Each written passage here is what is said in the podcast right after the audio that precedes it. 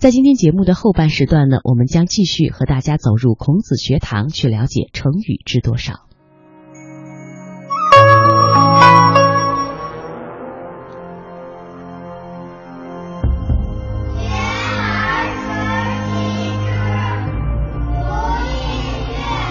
古老的象形文字，浩瀚的经史帖记，多彩的民间艺术，强的龙族传人，传承华夏文明，尽显东方魅力。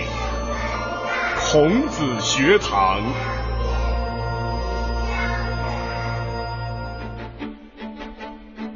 各位好，欢迎来到孔子学堂，成语知多少？在今天节目一开始呢，我要先给大家出一个谜语，让大家猜一猜。有一个人穿了一身的金衣服，打一成语。我想很多朋友可能顺口就说出来了，那不是一鸣惊人吗？对，这就是成语一鸣惊人的谐音。您想想，谁要是穿上这身金衣服，那就可以直接站到奥斯卡的颁奖舞台上，被当做奖品发掉了。其实呢，中国有一些成语啊，是跟服装或者帽子有关的，比如说张冠李戴，还有锦衣华服。当然了，也不乏像衣冠禽兽这样感情色彩相当浓的。好，那么今天呢，我们就来学一个飘逸的、柔美的、有技术难度、更有艺术气息的成语，叫做长袖善舞。长袖善舞。喜欢看中国戏曲的人都会发现啊，演员身上穿的戏服，那袖子都特别长，而且长出来的这部分呢，一般都是白色的。这个戏服衣袖前端的白色部分啊，就叫做水袖。一般戏曲服装上的水袖长是五十多厘米，但是啊，有时候遇到特殊的表演，长袖呢会特别的长。比如你在电影《十面埋伏》里看到的演员章子怡扮演的盲人小妹，他边唱着佳人曲，边表演着高难度的舞蹈，那个袖子呢就有一米多长。有了这个长长的水袖，就可以表演大幅度的动作了。于是我们就看到了很多神奇的动作，有冲袖、甩袖、翻袖等等很多高难度的技巧表演。不管是京剧、豫剧、越剧等等，演员都可以用水袖来表达愤怒、忙乱和激动等等很多不同的感情。而且在戏曲中的许多剧种里啊，演员水袖功夫如何，往往代表着他表演水平的高低。但是我们平时说的成语“长袖善舞”，并不是说演员的水袖表演非常精湛的意思。长袖善舞这个成语出自《韩非子·五度》，原句为“长袖善舞，多钱善鼓”，意思是说啊，袖子长呢有利于起舞，用来比喻有所依靠，事情就容易成功。后来司马迁在《史记》中写范雎、蔡泽两个人的传记时呢，曾引用过这个词语。因为范雎、蔡泽这两个人啊，都是极有口才、能言善辩的说客，所以呢，他们取得了秦王的信任。在战国时代啊，辩士并不少，但是像这两个人一样，能够相继取得秦王的信任而为卿相的也不多见。所以呢，司马迁评论道：“韩非子所说的‘长袖善舞，多钱善鼓’，意思就是说呀。”范雎和蔡泽两个人呢，就像舞蹈者有更美的舞衣，经商者有更多的本钱一样，他们有比别人更强的辩才。言语之间呢，还有对这两个人施展手段而获得秦王青睐的行为呢，有所讽刺。后来啊，人们便用长袖善舞来形容有才识、会耍手段的人，善于钻营，会走门路。嗯，看来啊，这个成语虽然看上去很美，但是随着时间的推移呢，到现在已经毫无美感而言了。用它来形容美女，那可就大错特错了。所以，首先在我们的生活当中呢，大家一定要记住，不能用它来形容一个人的舞蹈跳得好，这是不对的。相反呢，如果你想很隐晦的说出一个人善于钻营，把他自己的各种条件和资源呢都调动起来、利用起来，最后达到自己的某种目的的话，你可能不会和这样的人做朋友。那在你的心目中呢，他大概就属于一个长袖善舞的人吧。所以啊，汉语当中有很多成语呢是不能望文生义的。什么叫望文生义呢？就是光从字面上去猜它的意思。这样的事情呢，会经常发生。比如呢，汉语里有一个典故叫“捉刀人”，今天呢，就有很多人会误用它的。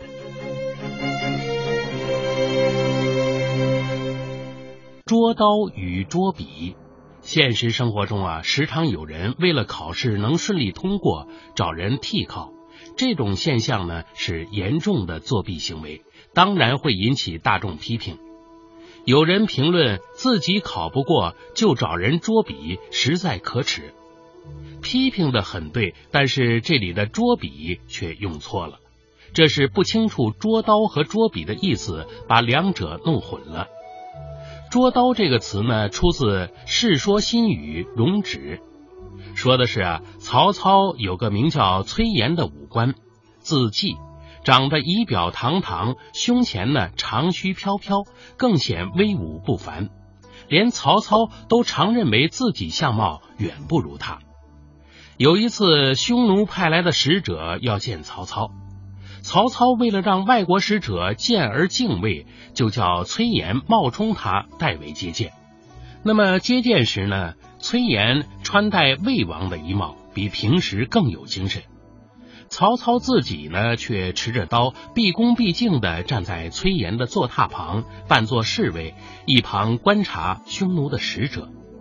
接见过后，曹操想知道匈奴使者的反应，便派人去暗暗打听。使者说呀，魏王固然仪表出众，可是那个床头捉刀人，看来倒真是一位了不起的英雄啊。这个故事呢，后来经过演变。人们呢，便称代人作文为捉刀，如请人代写文章就叫做请人捉刀，而替人作文的人呢叫捉刀人。而捉笔的意思呢就很普通了，因为捉有拿住、握住的意思，所以呢捉笔就是提笔执笔了，并没有替人写作的意思。这两个词啊其实很好区分，只要记住。捉刀有替的意思，而捉笔则没有此意思就可以了。今天汉语里有一个很特别的词语，叫做枪手，就是和故事里的捉刀人呢意思是一样的。词语是捉刀代笔，就是指枪手做一些帮别人写文字啊、写文章的事情。当然，今天呢不是这么简单了，帮人考试又成为了枪手这个名词的一个新的业务。大家在使用的时候呢，要注意的问题就是。捉的用法，捉刀里的捉是拿的意思。汉语中的很多词儿啊，虽然脱离了当时的背景，但是这个寓意和用法呢，被流传了下来。如果您不知道它的来源，就很容易闹出笑话的。比如说，有个成语叫做“明日黄花”，就常常的被人说成是“昨日黄花”。中国古代把重阳节的第二天说成是明日，所以明日黄花就是说过了重阳节的菊花就没有那么好看，枯了黄了。但是呢，从来没有昨日黄花这样的说法。以后当您用这个词儿的时候，可要注意了。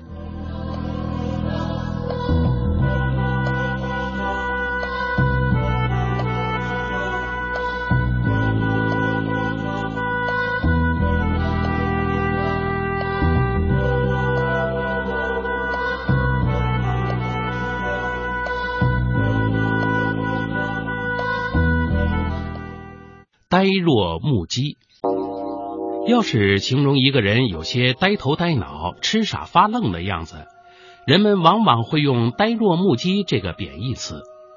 然而，“呆若木鸡”最初的含义和现在的用法呢，没有丝毫关系，反倒是一个褒义词。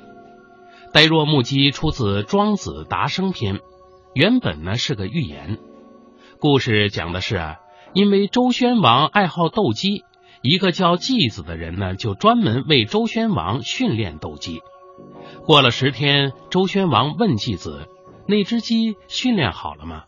季子回答说：“还没有。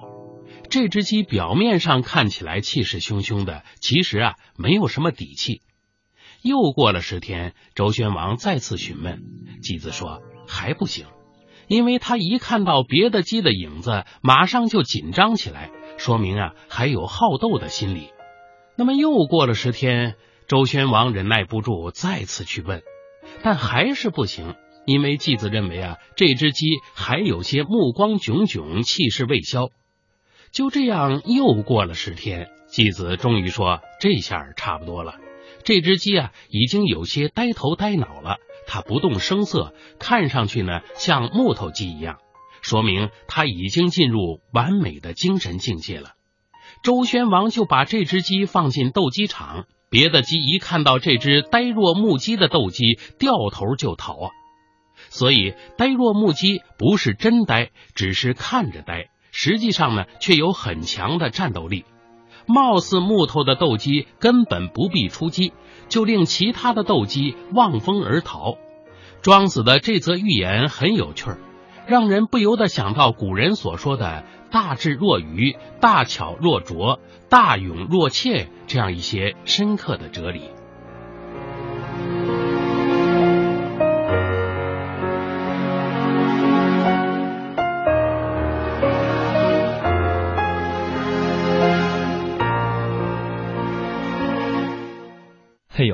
现在我们说一个人呆若木鸡，可完全跟这种高境界没有丝毫关系了。这就是成语在流传的过程当中呢，本意被渐渐遗忘的典型的例子。那些不只有一个意象的成语呢，最容易被人误解。很多人呢，往往是只知其一，不知其二。再加上有的成语常用的意思，往往是它的引申义。一旦成语重新回到本意时呢，往往被认为用错了。有这样的一句话呀。每当夜幕降临，饭店里灯红酒绿，热闹非常。哎，很多人觉得，哎呦，这个饭店是不是有什么问题呀？其实呢，灯红酒绿虽然常常被用来形容寻欢作乐的腐化生活，但是它也可以说是都市或者娱乐场所里夜晚很繁华的景象。这句话里这样说呢是正确的。这种情况还有很多，成语莫名其妙也有。同样的遭遇啊！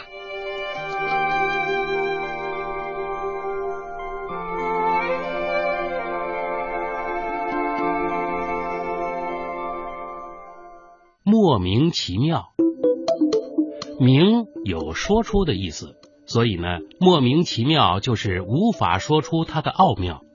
它的本意呢，是指事物或道理很奇怪，难于理解。最初的典故啊是这样的。有时呢，也用来讽刺事物不合理。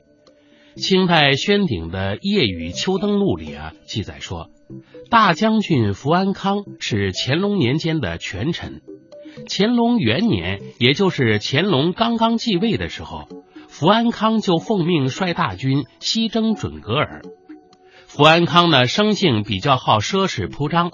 当时的情况是，由京都到新疆大概有万里之遥，越往西越荒凉，越贫穷。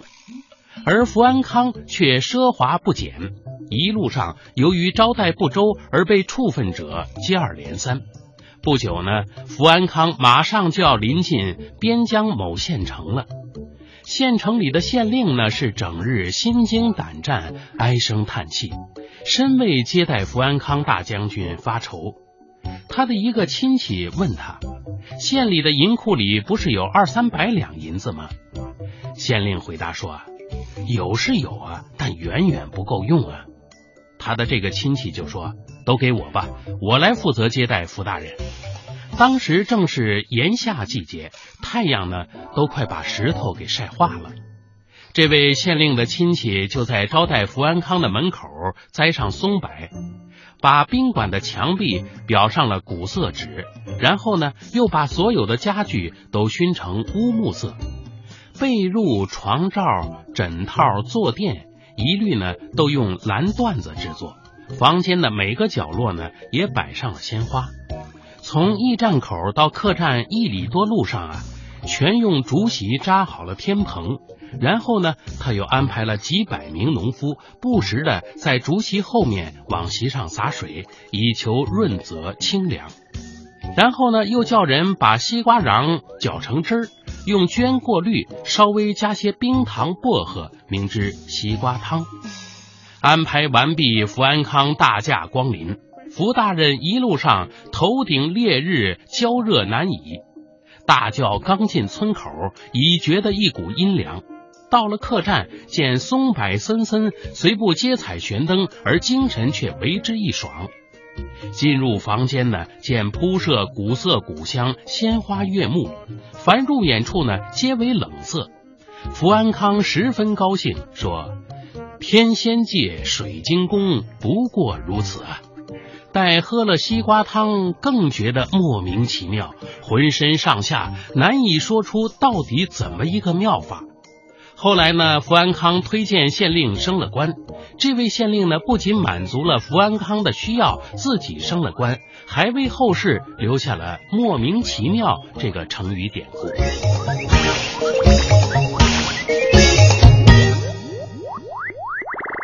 平时我们经常说某某某的话或者行为啊，简直是莫名其妙。意思是说呢，这个人的话或者行为让人难以理解。言下之意。这个人言行啊不符合常理，这语气当中啊肯定带有很强烈的贬义。再联系到我们刚才听到的这个故事，莫名其妙其实是多么美好的一种感觉呀！比如说呢，我们看到了一幅好画，吃到了一种美食，我们在大汗淋漓之际呢，凉风袭来；我们在饥肠辘辘时呢，面前忽然有一碗热气腾腾的面条，种种感觉说不出有多奇妙，我们都是可以用。莫名其妙来形容的呀。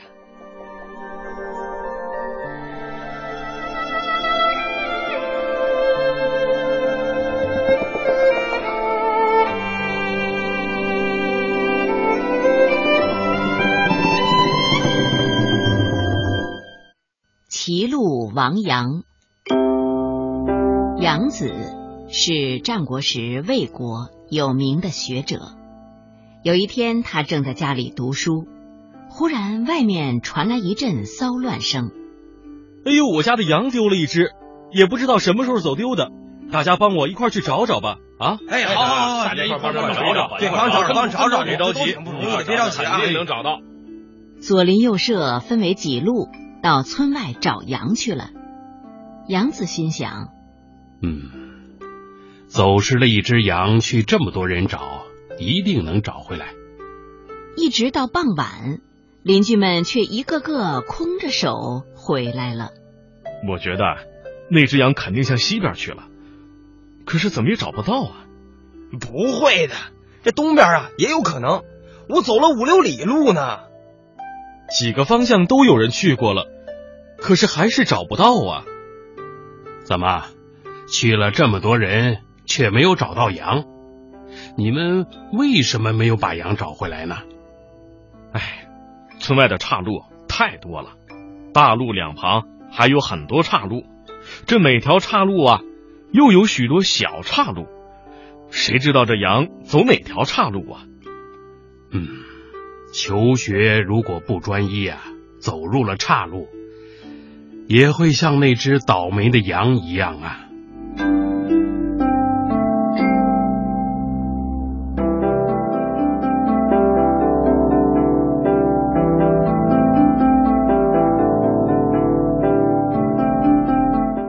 这个呢是中国古代非常著名的一则寓言，有的人觉得它很悲壮，有人觉得呢它很可笑，但是有一点是可以肯定的：当我们面对人生那么多岔路口的时候呢，肯定都会特别迷茫，特别不知所措。选择让人生具备了多种可能性，但是选择同时呢是令人痛苦的。话说回来，成语当中千变万化的使用规则。本意和引申意没有什么规律的演变，着实让每一个学习成语的人呢有一种歧路亡羊的失落感。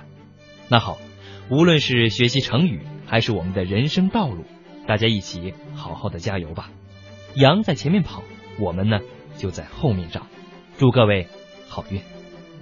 好了，今天的孔子学堂成语知多少到这里就要结束了，感谢收听，我们下期再会。